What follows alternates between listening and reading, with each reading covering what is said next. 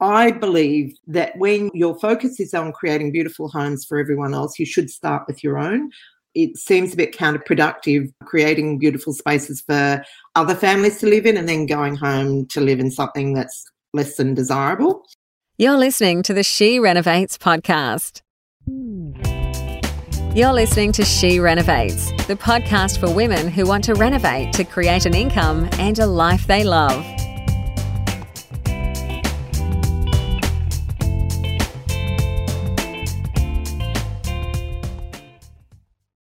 Hello, hello, everyone. So it's that time week again, and I am experimenting with new plan. So what I want to do, I'm going back to basics in terms of core principles. And so what I'm planning to do is to cover some of the foundation topics in this session on a Thursday. And today we're going to be starting with renovating your own home, your principal place of residence, without overcapitalizing. So basically, what we're doing is really attacking the strategies that we helpful when you are on a journey to improving your life with renovating. So here we go. So the first thing is so why would you choose to renovate your own home? Spend money on that rather than any other project. And there's some really compelling reasons. So the first one is I believe that when you your focus is on creating beautiful homes for everyone else, you should start with your own. It seems a bit counterproductive creating beautiful spaces for other families to live in and then going home to live in something that's less than desirable. The second reason, so it improves your quality of life. It also improves your asset base provide you do it smart, and that's what my focus is going to be today.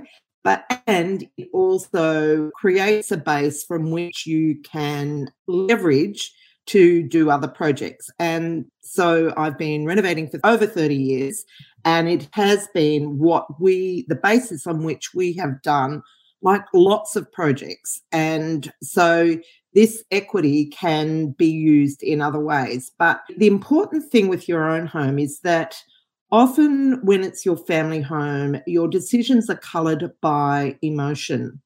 And the tendency to overspend is really, really strong. Now, I personally think it's okay to spend more on your own home because it's going to be something that you live in and you're going to live in for a long time. But I do also think that you need to make sure that you are actually creating equity rather than just spending money that you're not going to recover. So that's what I'm going to be talking about, those principles. And the other thing it's really important to remember is so there's a lot of conjecture about whether the family home is an asset.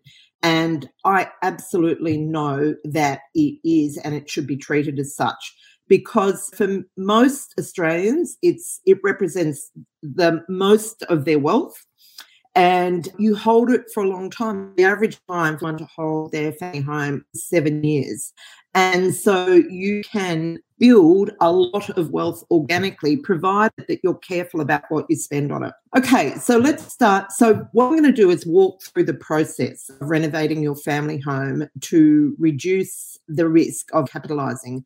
So, let's first, first start talking about putting together your inspiration and figuring out what you're going to do with it. And it's really important that you spend a decent amount of time doing that because your ideas change and they evolve. And if you get stuck into renovating uh, first up, then you will find that you are pulling out things that you've already done and redoing them under the new plan. So take your time with this, don't rush into it.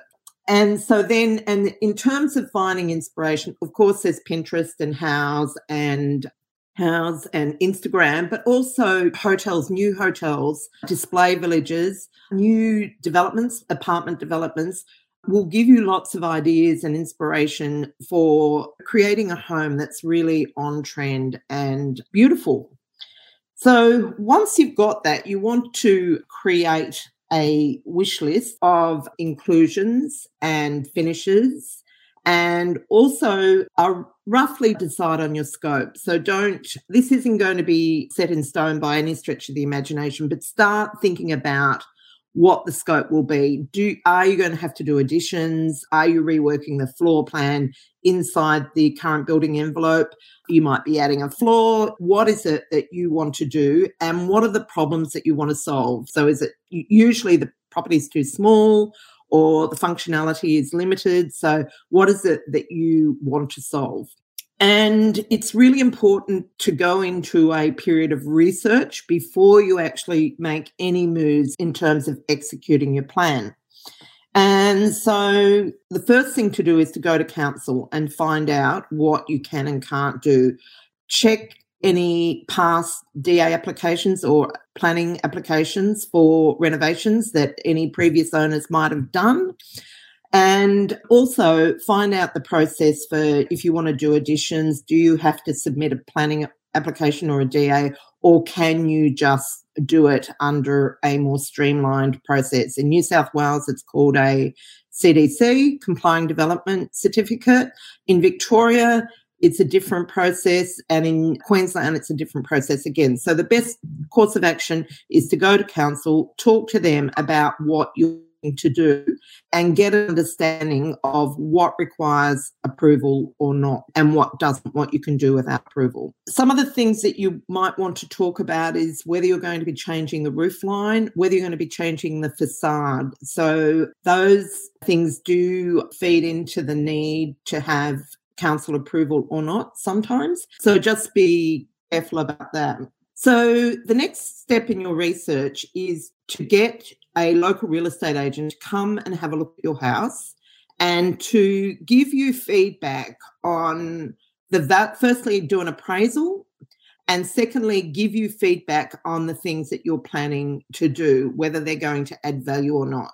Now that doesn't necessarily mean you don't do them because i things like swimming pools rarely add value you're doing well if you cover the cost of the swimming pool but it's a lifestyle decision and it's a quality of life thing. So it's important not to get too, what's the word, frugal. You want to make sure that you're providing yourself with the quality of life that you want to achieve from the renovation. But it's it is also important that you have your eyes wide open where that's concerned. So talk through with an you trust what you're planning to do and whether that's likely to add value or not. Now, it's really important to know that with an agent, listings, they're sort of like crack to a drug addict. Okay. So that's, they live and breathe getting listings. So if you find your agent saying to you, you're better to just sell a house and go and buy something else, I would be very wary of that. I would certainly be getting a few more opinions before I went down the path of selling the home rather than renovating. There are not many instances where that is the best course of action. But yeah, so just be mindful of the fact that real estate agents do tend to say, many do say, no, don't renovate, just sell because, yeah, lots of reasons. Often they'll tell renovators, oh, the new person will have their own idea on what they need and this sort of thing. In most cases, it's the agent wanting to secure a listing. So just be mindful of that. After you've done that, then start going to some open inspections of renovated properties and get an understanding of what things actually buyers like in your area and what they will pay for. And from that, you should be able to figure out if you add a you know, if you do your renovation, what your completed renovated property will be worth. You want to try and work out the value of the renovated property because from that you can get your budget and that will help you to keep your property on track or your renovation on track. Important to note that I will be producing a checklist to go with this. That will be in the podcast show notes. So, a little sort of cheat sheet to remind you of all the things that you need to do if you're considering a renovation of your principal place of residence. I should have added in the beginning another reason why you would do a reno on your principal place of residence is because the profit margin or the profit on that is usually tax free. And so that comes into play when, let's say, you're downsizing or you have to relocate or any reason that you might be thinking that you might need to sell your family home, think about renovating first because you can easily add 100, 200, even 500,000 if you think far enough ahead of time and do the right renovation. Okay, so once you've determined what the completed renovation value, the renovated value of the property is, from that margin between what it's worth now, which you got from your appraisal with the agent, and what it's likely to be worth, which you deduce from your open inspections, a research going to open inspections, then you should be able to work out what the margin is. And it should be a minimum of 30% of the value of the property. Okay. And so then you want to work out how much of that you're willing to commit to the renovation. So you might decide, okay, so if I add, if I commit 10% to the renovation, then I'm adding 20% value on the property, which is value that I can access and do other things, or just improve your asset base. So, and once you've determined, and you know, like you might need to add you might need find that the that it's going to double the value of the property in which case you might commit 30 40 even 50% of the value of the property depending on where it is and so on so key thing is doing that research and understanding the numbers Okay, so you've determined your budget. And of course, the next thing is to get finance for that if you don't have that. And that's a conversation with the broker to finance the renovation. But once you've got the finance, then the next step is in the design phase of the renovation. So you've got all your inspiration, your mood boards, your yeah, your design ideas. Now you want to go and firstly get a concept done. Now, it's really important when you you're thinking about serious renovations to your home when you need a builder and so on that you own the plans because if you don't own the plans then you are committed to a builder before you even um, get their price. Okay, so you want to make sure that you've got full control over the design of the property. Now, I would suggest you get a concept done first, which is just a sketch floor plan to really rough out how the floor plan is going to work. And as you probably know, and you may not know, that it's possible to do that. We we have a access to our architect David, who's also our son, who does concepts for around about $500. And that's a really good thing because then you can take that, you can have him do the whole thing, or you can take it to a draftsman. So there's a big difference between an architect and a draftsman. Now, an architect generally spends about six years learning the concepts of you know how to work with space and light to produce something that is functional and is also beautiful and really maximizes the potential of the home. A draftsman is trained in technical drawing. Okay, so they actually draw the plans. Now, some will pick up design tips and ideas along the way and will be able to make useful suggestions to you. But if you want a truly quality design, that few hundred dollars spent on the design concept is worth its weight in gold. So I would strongly recommend you do that. And then, of course, if you're going to be getting, if you need to get planning approval, which is a DA or a planning certificate, then you'll need, there is two stages to the process. So the first stage is the overall concept, which does need architectural drawings, but they're not overly detailed. But then the second stage, where you need a construction or a building certificate, depending on what state you're in, that's where you need the detailed drawings in order to get that second part of the approval. And of course, if you're going for the streamline like CDC, Queensland has a few versions of it as well. And in, in Victoria, it's just called a building certificate then that all goes in one lot and it's quite quick. So it's there's not that two-step process. Sorry if I'm sort of rambling a bit. It's um a bit complex. So once you've got your concept or your full plans, the next step is to think about the scope of the reno and how you're going to manage that with the builder. There will be elements of that renovation that the builder must do and there'll be elements that you can have done through trades. So that's probably something that you should broach with council as well when you're doing your initial research.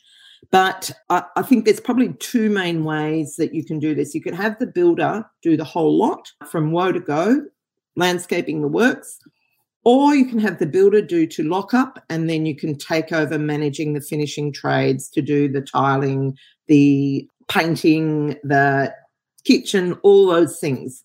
Now, for a renovator, someone who's trained in renovating, I would suggest probably the second way because it will save you a lot of money. So basically, the builder does the structural changes and gets the property to a stage where the walls are sheeted, the ceilings are in, and the doors and windows are in, and it's it's locked up and then you can have your finishing trades, your tilers, your well, not just finishing trades, actually, plumbers and electricians as well to complete the renovation. Now, that's a way of saving significant costs, but just one warning on that you want to make sure that the plumber and the electrician that is used in the second stage is the same person that's used in the first. Because if you have someone coming and doing rough in and then someone else coming and doing the finishing off, you will find it's a disaster. Because when the plumber is roughing in or the electrician, if they're not the person finishing it off, they're not really going to worry too much about the making sure that it's going to work out and that things will align after the sheeting's up and you can't see and you can often end up with things that don't work in plumbing and wiring. So make sure that's the same person so they're taking responsibility right through to the end. Okay, so once you've made that decision, then the next step is to engage your builder for the extent of work that the builder is going to be doing. Now, if you are bringing a builder in to do the whole project, then you don't need to worry about scopes of work anything like that, you just need to have your plans and you need to have a really clear, I guess, description of how you want that project to end up in terms of finishes, in terms of quality, and so on. And so then you go through the tender process, and that's a matter of bringing two or three or even five builders or trades, whichever way you're going, and having them quote on the job. I'm not going to go too much into that process because that's a whole episode on its own. And I'm sure I've done lots of content around that. But just one that it's important to get at least three quotes. That will also give you a lot of insight into ideas about how you can get how it can work better, ideas on buildability techniques for getting the outcome you want in the most time effective and cost effective way. And once you have engaged your builder or made a decision about the builder, there's a cup, there's a process for how things go from here. Now, first thing to do is to make sure you understand your state's laws on homeowners warranty or it's home building insurance. It's got a whole lot of different names. In New South Wales, it is called home building compensation scheme. Okay. And so, New South Wales, for an example, you do need to have that in place, that policy in place, if the building work is over 20,000. Now, that can apply for lot to lots of things. It can apply to kitchens and so on. So, any contract that's over 20,000 in New South Wales requires home building compensation fund. Now it's different in other states, in Victoria, Queensland, and so on. So you want to check with your local state and find out what the laws are around it and make sure that you follow it. So when your builder presents you with a quote for the work, before they charge that you pay the deposit, they need to get that insurance in place for you. It's not something that you can go and get. The builder actually secures that insurance. They charge you for it and they need to have that policy in place before they take your deposit. That's the law. And so once that's in place and you've paid for it, then the next step is to pay the deposit. Now, another thing that you need to do when you're working with a builder is make sure that you only pay the legally required deposit. Often they will front load their claims, okay, and they'll ask for more deposit than you're required to pay.